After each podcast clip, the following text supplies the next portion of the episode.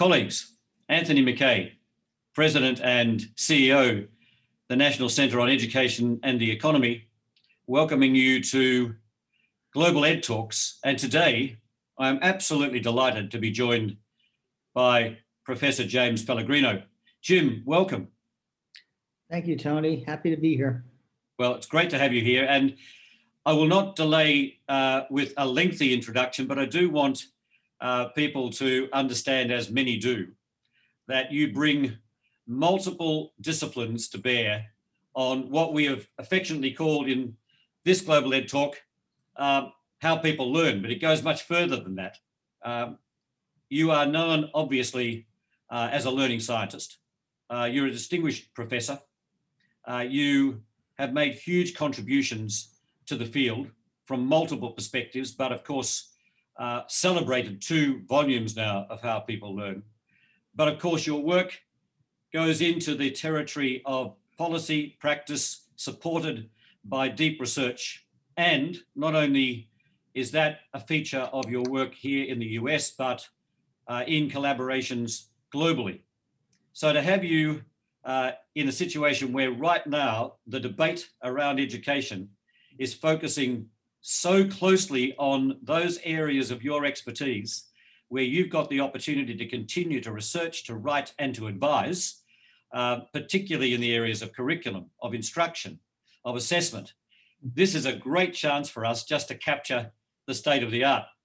So, Jim, again, thank you for joining us, and let me let me kick off with a broad question here. Mm-hmm. Uh, two volumes of How People Learn, uh, hugely influential uh, internationally, and of course, course within the US, where you've contributed to so many of the discussions and dialogues as members of the, the academy and boards and government advisory committees. Do you feel like with the second volume, and please go back to the first, but do you feel like with the second volume, we now have captured the essence of how people learn that can seriously inform the way in which we think about learning and how we can ensure all young people can become powerful learners? It's a great question. And I, I guess I would sort of say that um, if I look at the uh, almost uh, 20 years intervening between the two volumes, so the first volume, How People Learn, uh, Brain, Mind, Culture, and, and School, was published in 2000, and the most recent one, uh, which was How People Learn II Culture and Context, was published in 2018. So the way I would look at that is to say between the first volume, which was really a synthesis of everything we had learned up to that point about the late nature of knowing and learning, including disciplinary subject matter learning, and then the second volume, which built from that, but then really expanded our perspective on how we currently think about the nature of learning. It moved us to a much more contextually driven sociocultural view of learning, recognizing that learning is not a singular thing, it is an act that we do in concert with others. We develop an understanding of particular cultural practices. Some of those cultural practices are associated with disciplinary subjects like mathematics or science or history. Some of that learning is associated with cultural practices and contexts out of school, how to be members of certain communities, how certain groups act. So we have a much richer conception of the nature of what it means to learn and how that learning develops in a socio-cultural context, which is which can over time be changing in itself. So what we want students to learn now may be different than what it was 20 years ago because our cultures change, the culture of what we expect in mathematics. So that's an important part. The other thing that has changed is the application of that kind of framing to what does it mean to know and to learn in certain fields of academic endeavor or other endeavors. So we have much more, a much deeper understanding of trajectories of learning in mathematics, in science, and what makes them productive, what leads to the kinds of knowledge and expertise and competence we want students to have by at certain points along their trajectory of learning uh, as we're thinking about them being citizens as entering professions. So, so yes, I would sort of say we have learned a great deal. There's a lot more we need to know, but we have a very good way to approach uh, developing that knowledge base through research because we have a very rich, powerful theoretical orientation that can guide us. And and Jim, do you feel that you are seeing uh, traction with this in the practices of the profession, in the way in which policymakers and formulators are informed about the enabling conditions for teaching and learning. What's your assessment of the progress we're making about the application of this knowledge? Um, I, I, would sort of say it's mixed, and here's how I see it mixed. I, I see part of the progress that we've made in the application of that knowledge in the in the uh, in the context or the example of particular sets of frameworks and standards that have been developed, which have yeah. begun to identify what are the targets of learning. For example, the the, the standards in mathematics or in uh, or in uh, literacy or in science and and international standards. Those embody much more this idea of it's not just about content knowledge, it's about what I would call disciplinary practices, being able to do something with the knowledge, knowledge in use. Now, that has been slower to find its way into actual practice with respect to how teachers now approach the, the, the, the instructional, the learning environment. But it is beginning to move into that direction um, through various professional development. It is a transformation of what does the classroom look like? If we want students to develop these competencies, we have to focus much more on the classroom environment, the discourse structures, how we support students in engaging in, in, in deep thinking and argumentation of a positive type about evidence and, and things like that. So I see that happening in in the classroom because the standards in some ways are reflecting that and now people are coming to understand what does that mean or imply for student learning and the conditions of instruction with respect to administration i think it still has a way to get up to those levels because they're they're not as close to that classroom environment. On the other hand i think it's penetrating those levels because the argument is being made we want we need students to develop uh, sort of the competencies we want for the 21st century.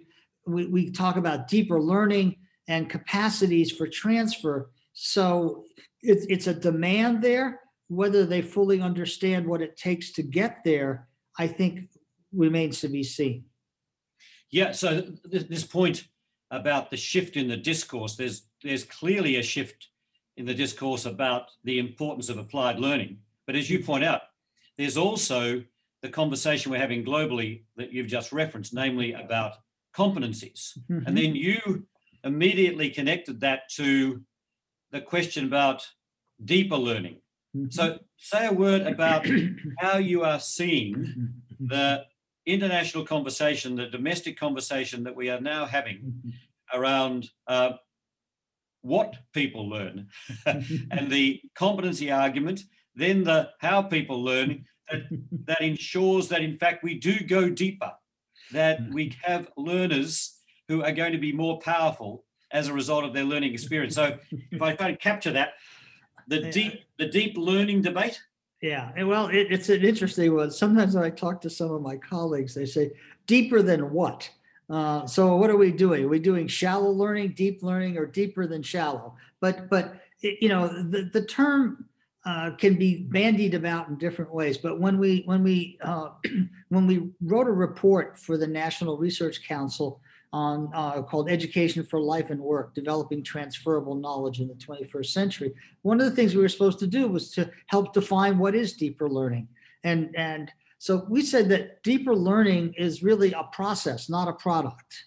It is the process by which you engage in, uh, in, in a discipline that produces what I would call knowledge that represents the key understandings and principles in that discipline that allows you to now do something with that knowledge, which then is the basis for transfer.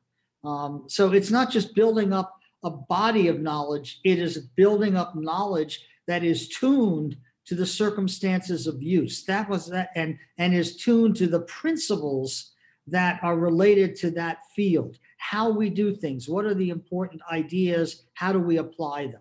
That that's the kind of goal. So we so deeper learning is the process of developing that kind of competence and it is enabled by the conditions under which we engage in those practices. What's happening in the classroom?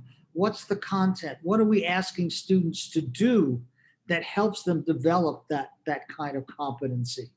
And, and I think that's very important because it, it means that when we then talk about labels that have been bandied about, like 21st century competencies, like problem Yeah. solving, critical thinking, it's uh, collaboration, while we can talk about them as generic, they really only have meaning when they are talked about in the context of that deeper knowledge. I mean, I often joke, it's like, well, critical thinking about what? You have to know something to think critically about it. Um, problem solving is really effective problem solving is rooted in deep disciplinary knowledge. Um, because if you don't have that knowledge you do what most of us do when we don't know something in a domain. We do what's called weak methods problem solving general problem solving. It's not to demean those things but the kind of competencies we want that will endure and promote transfer and readiness for a very a rapidly changing world is that kind of deep deep knowledge deep knowledge of you know what what how to think mathematically how to reason mathematically how to reason scientifically how to reason uh, historically so we can interpret new things as they come along because things are going to change So, Jim, yeah, so therefore, as you have said, the importance of how you design the learning environment to make how you think about instruction in Mhm. order to ensure that this knowledge is accessible, that it recognizes what the learner is bringing in Mhm. terms of prior knowledge. So it recognizes the context. So it recognizes, as you say, the socio-cultural Mhm. conditions here. How do you now think about the learning environment to ensure that we have got the engagement of young people and they see the relevance and they are embracing enthusiastically and motivated coming from so many different backgrounds. Because one of the big issues here of course is there are some who are winning at this game. Hmm. there are many who are losing. That was always the case with the old game. Mhm. it's certainly the case actually potentially with the new game. Well, well I, first of all, we, we have to recognize that in this learning environment, you know, and whether it's in, whether it's formal schooling or informal learning environments, um, individuals come to that environment um, with their own uh, existing knowledge and beliefs. Um, and the uh, and what we've done is oftentimes we've set up school as something different than the rest of the world, rather than essentially what happens in school or a formal learning environment as somehow connected to what kids already know so we can we can bring that they can bring that to bear and serve as a bridge to the kinds of uh, knowledge we want them to develop which is broader than that but that doesn't denigrate what they're bringing. So so so that's one of the ways to capture their interest and motivation.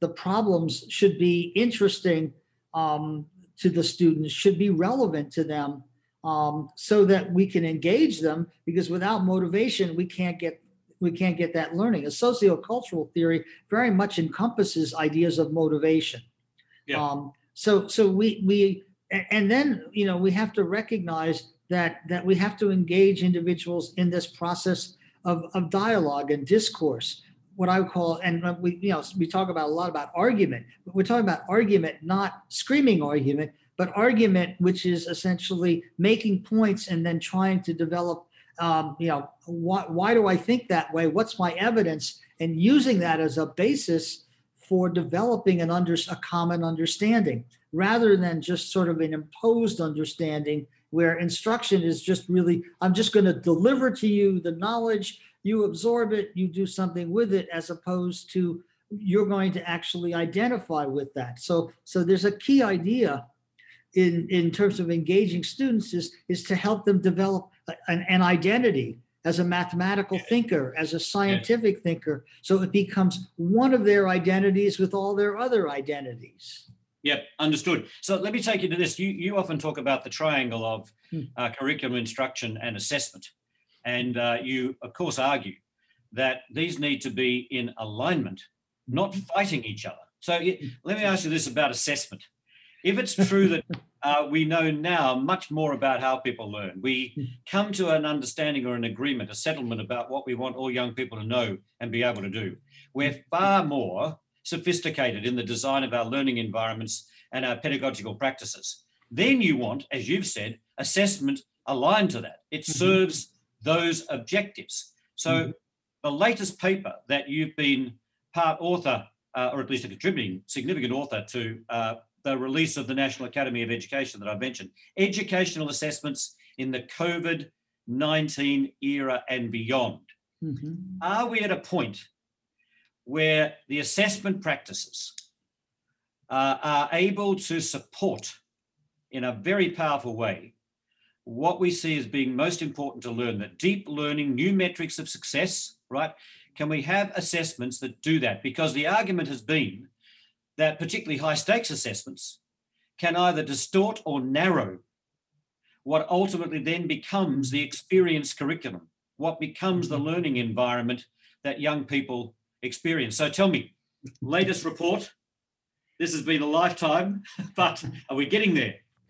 Uh, there's a lot packed up in that question, Tony. Uh, but I, I'll say this: one, as as our as our uh, as our understandings have developed about um, essentially what it means to know and, and, and in fields and the sociocultural framing, it obviously has given us new targets for learning. It's given us new ways to think about the environment that will promote that. It's also given us new ways to think about okay, what should we be assessing? What are we looking for? If we think about assessment as a process of reasoning from evidence, then it's it's really about what's the evidence that's going to convince us that students have developed these this knowledge and skills. So we have a, we have advanced greatly in terms of our capacity to do rigorous assessment design following an evidence-centered design logic.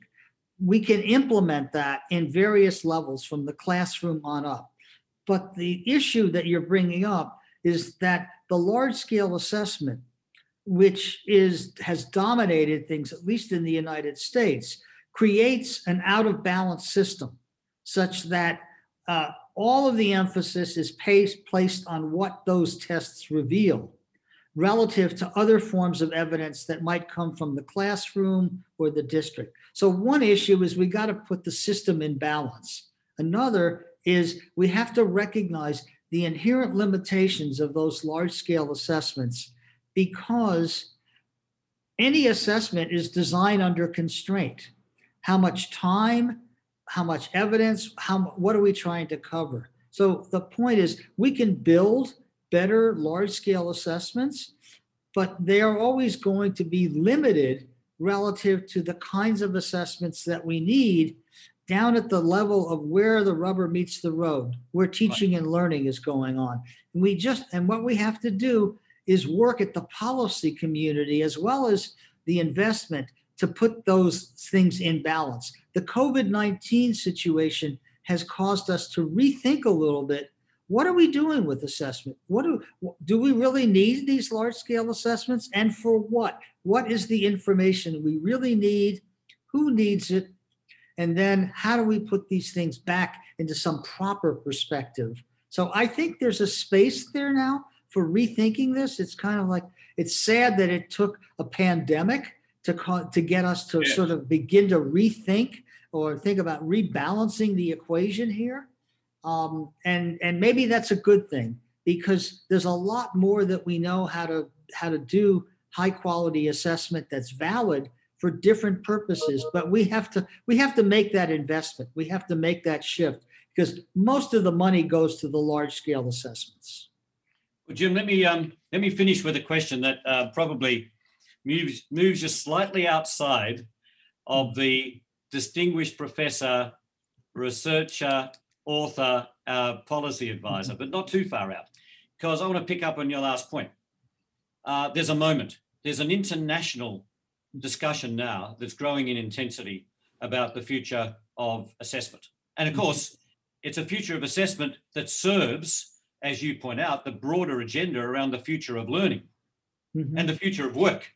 We at NCEE, as you well know, um, are moving on a paper that we want to position as a contribution to that discussion in the same way as the Academy's paper does that. Mhm. Now, this is where I'm asking you to move a little beyond uh, education into the politics of education. So, Yeah. final comment.